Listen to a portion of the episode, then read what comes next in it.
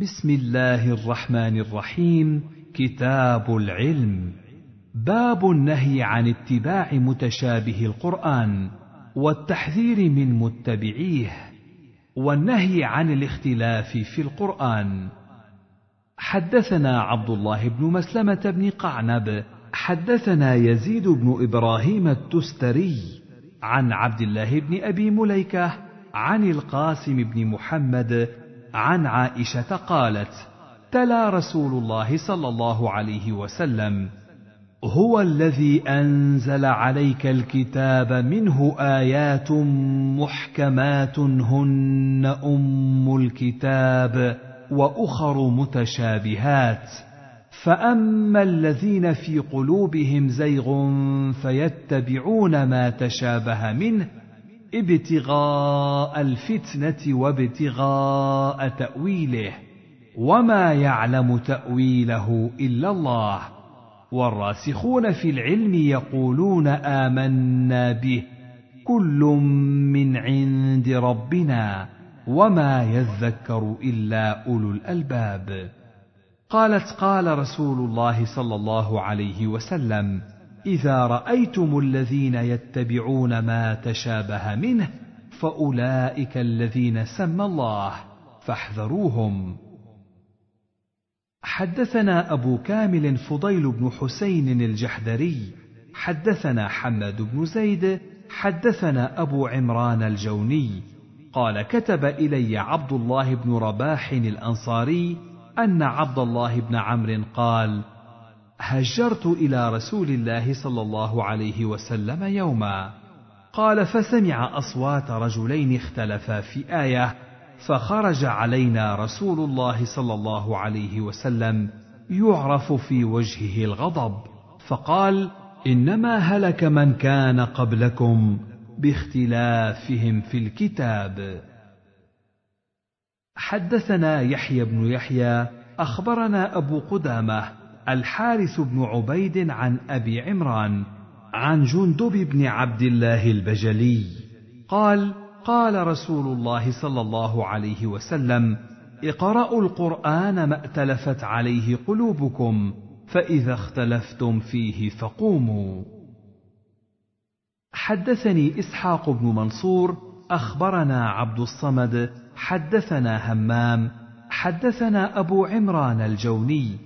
عن جندب يعني ابن عبد الله أن رسول الله صلى الله عليه وسلم قال اقرأوا القرآن ما ائتلفت عليه قلوبكم فإذا اختلفتم فقوموا. حدثني أحمد بن سعيد بن صخر الدارمي حدثنا حبان حدثنا أبان حدثنا أبو عمران قال قال لنا جندب ونحن غلمان بالكوفة. قال رسول الله صلى الله عليه وسلم اقرأوا القرآن بمثل حديثهما. باب في الألد الخصم. حدثنا أبو بكر بن أبي شيبة، حدثنا وكيع عن ابن جريج، عن ابن أبي مليكة عن عائشة قالت قال رسول الله صلى الله عليه وسلم إن أبغض الرجال إلى الله الألد الخصم. باب اتباع سنن اليهود والنصارى. حدثني سويد بن سعيد حدثنا حفص بن ميسرة حدثني زيد بن أسلم عن عطاء بن يسار عن أبي سعيد الخدري قال قال رسول الله صلى الله عليه وسلم لتتبعن سنن الذين من قبلكم شبرا بشبر وذراعا بذراع حتى لو دخلوا في جحر ضب لاتبعتموهم. قلنا يا رسول الله اليهود والنصارى؟ قال فمن؟ وحدثنا عدة من أصحابنا عن سعيد بن أبي مريم. أخبرنا أبو غسان وهو محمد بن مطرف عن زيد بن أسلم بهذا الإسناد نحوه. قال أبو إسحاق إبراهيم بن محمد حدثنا محمد بن يحيى حدثنا ابن أبي مريم حدثنا أبو غسان حدثنا زيد بن أسلم عن عطاء بن يسار وذكر الحديث نحوه. باب هلك المتنطعون. حدثنا أبو بكر بن أبي شيبة حدثنا حفص بن غياث ويحيى بن سعيد عن ابن جريج عن سليمان بن عتيق عن طلق بن حبيب عن الأحنف بن قيس عن عبد الله قال قال رسول الله صلى الله عليه وسلم هلك المتنطعون. قالها ثلاثا. باب رفع العلم وقبضه وظهور الجهل والفتن في آخر الزمان. حدثنا شيبان بن فروخ حدثنا عبد الوارث حدثنا أبو التياح. حدثني أنس بن مالك قال قال رسول الله صلى الله عليه وسلم من أشراط الساعة أن يرفع العلم ويثبت الجهل ويشرب الخمر ويظهر الزنا. حدثنا محمد بن المثنى وابن بشار قال حدثنا محمد بن جعفر حدثنا شعبة سمعت قتادة يحدث عن أنس بن مالك قال ألا أحدثكم حديثا سمعته من رسول الله صلى الله عليه وسلم؟ لا يحدثكم أحد بعدي سمعه منه. إن من أشراط الساعة أن يرفع العلم ويظهر الجهل ويفشو الزنا ويشرب الخمر ويذهب الرجال وتبقى النساء حتى يكون لخمسين امرأة قيم واحد. حدثنا أبو بكر بن أبي شيبة حدثنا محمد بن بشر حا وحدثنا أبو كريب حدثنا عبدة وأبو أسامة كلهم عن سعيد بن أبي عروبة عن قتادة عن أنس بن مالك عن النبي صلى الله عليه وسلم وفي حديث ابن بشر وعبده لا يحدثكموه أحد بعدي. سمعت رسول الله صلى الله عليه وسلم يقول فذكر بمثله. حدثنا محمد بن عبد الله بن نمير حدثنا وكيع وأبي. قال حدثنا الأعمش حا. وحدثني أبو سعيد الأشج واللفظ له. حدثنا وكيع حدثنا الأعمش عن أبي وائل. قال كنت جالسا مع عبد الله وأبي موسى فقالا قال رسول الله صلى الله عليه وسلم إن بين يدي الساعة أياما يرفع فيها العلم وينزل فيها الجهل ويكثر فيها الهرج والهرج القتل. حدثنا أبو بكر بن النضر ابن أبي النضر حدثنا أبو النضر حدثنا عبيد الله الأشجعي عن سفيان عن الأعمش عن أبي وائل عن عبد الله وأبي موسى الأشعري قالا قال رسول الله صلى الله عليه وسلم حا وحدثني القاسم بن زكريا حدثنا حسين الجعفي عن زائدة عن سليمان عن شقيق قال كنت جالسا مع عبد الله وأبي موسى وهما يتحدثان. فقالا قال رسول الله صلى الله عليه وسلم بمثل حديث وكيع وابن نمير. حدثنا أبو بكر بن أبي شيبة وأبو كريب وابن نمير وإسحاق الحنظلي جميعا عن أبي معاوية عن الأعمش عن شقيق عن أبي موسى عن النبي صلى الله عليه وسلم بمثله. حدثنا إسحاق بن إبراهيم. أخبرنا جرير عن الأعمش عن أبي وائل قال إني لجالس مع عبد الله وأبي موسى وهما يتحدثان.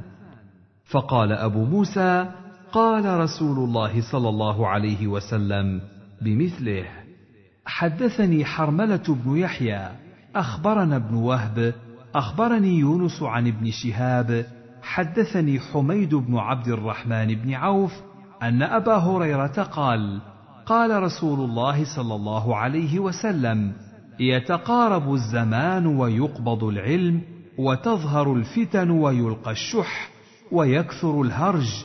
قالوا وما الهرج؟ قال القتل.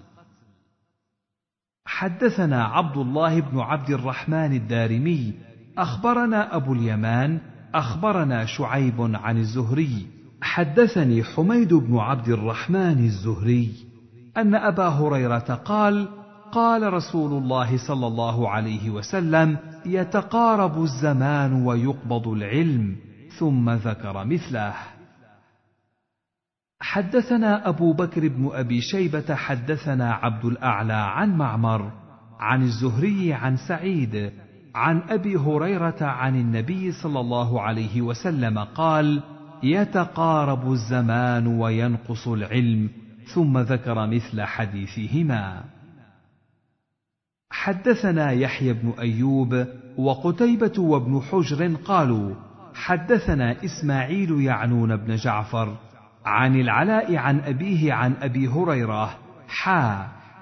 وحدثنا ابن نمير وأبو كريب وعمر الناقد. قالوا حدثنا إسحاق بن سليمان عن حنظلة عن سالم عن أبي هريرة حا. وحدثنا محمد بن رافع حدثنا عبد الرزاق حدثنا معمر عن همام بن منبه عن أبي هريرة حا. وحدثني أبو الطاهر أخبرنا ابن وهب عن عمرو بن الحارث عن أبي يونس عن أبي هريرة كلهم قال عن النبي صلى الله عليه وسلم بمثل حديث الزهري عن حميد عن أبي هريرة غير أنهم لم يذكروا ويلقى الشح. حدثنا قتيبة بن سعيد حدثنا جرير عن هشام بن عروة عن أبيه سمعت عبد الله بن عمرو بن العاص يقول سمعت رسول الله صلى الله عليه وسلم يقول إن الله لا يقبض العلم انتزاعا ينتزعه من الناس ولكن يقبض العلم بقبض العلماء حتى إذا لم يترك عالما اتخذ الناس رؤوسا جهالا فسئلوا فأفتوا بغير علم فضلوا وأضلوا. حدثنا أبو الربيع العتكي حدثنا حماد يعني بن زيد حا. وحدثنا يحيى بن يحيى أخبرنا عباد بن عباد وأبو معاوية حا. وحدثنا أبو بكر بن أبي شيبة وزهير بن حرب قال حدثنا وكيع حا. وحدثنا أبو كريب حدثنا ابن إدريس وأبو أسامة وابن نمير وعبده حا. وحدثنا ابن أبي عمر حدثنا سفيان حا وحدثني محمد بن حاتم حدثنا يحيى بن سعيد حا وحدثني أبو بكر بن نافع قال حدثنا عمر بن علي حا وحدثنا عبد بن حميد حدثنا يزيد بن هارون أخبرنا شعبة بن الحجاج كلهم عن هشام بن عروة عن أبيه.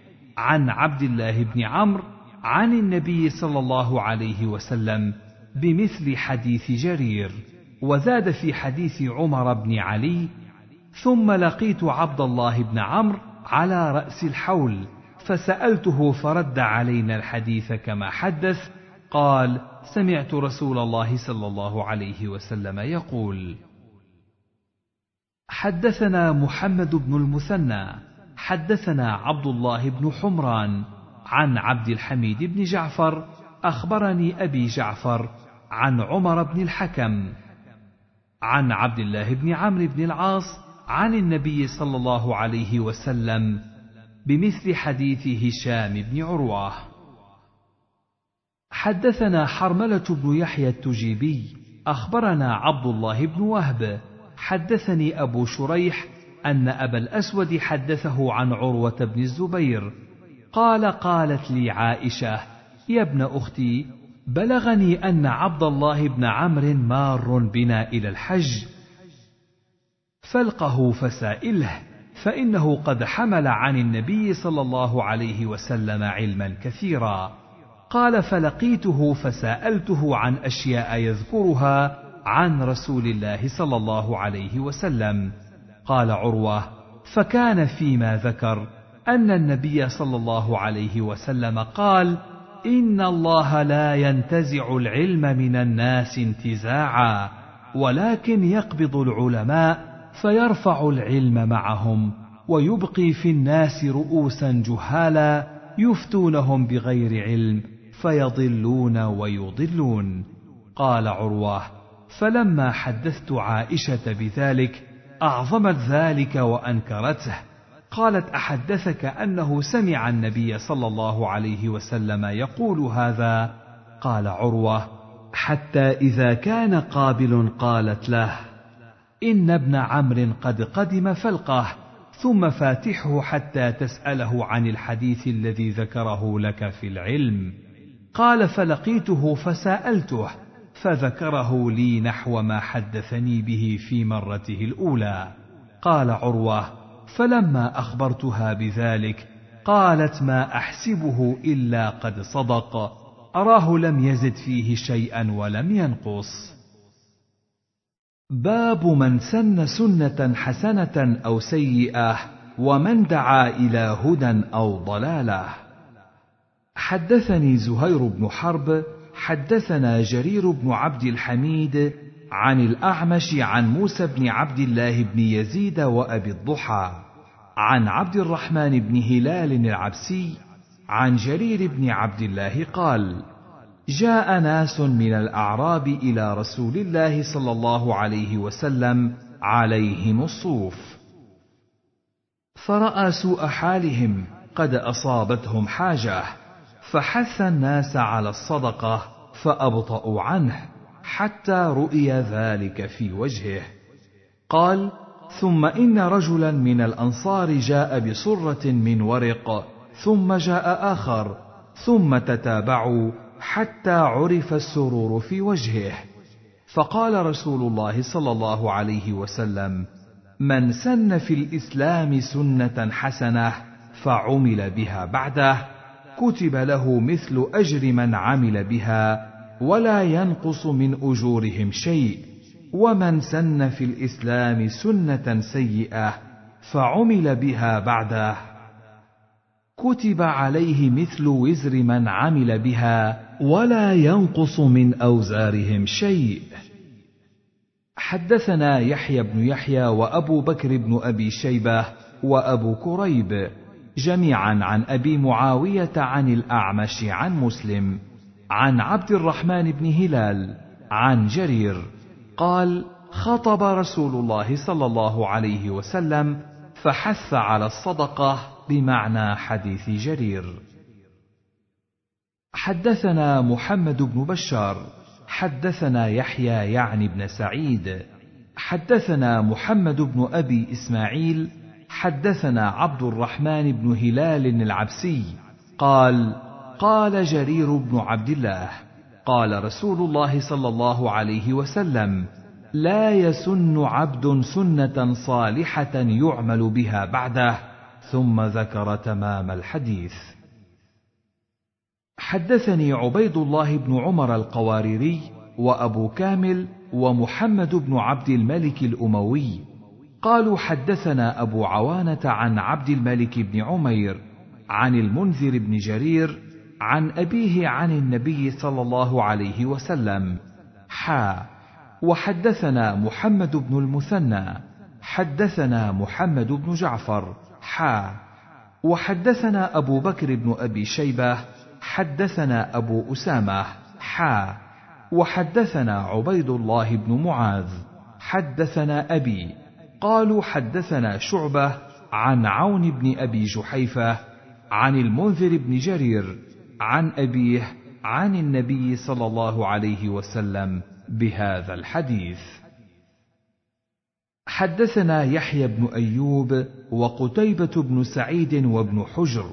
قالوا حدثنا إسماعيل يعنون بن جعفر عن العلاء عن أبيه عن أبي هريرة أن رسول الله صلى الله عليه وسلم قال من دعا إلى هدى كان له من الأجر مثل أجور من تبعه لا ينقص ذلك من أجورهم شيئا. ومن دعا إلى ضلاله كان عليه من الإثم مثل آثام من تبعه لا ينقص ذلك من آثامهم شيئا.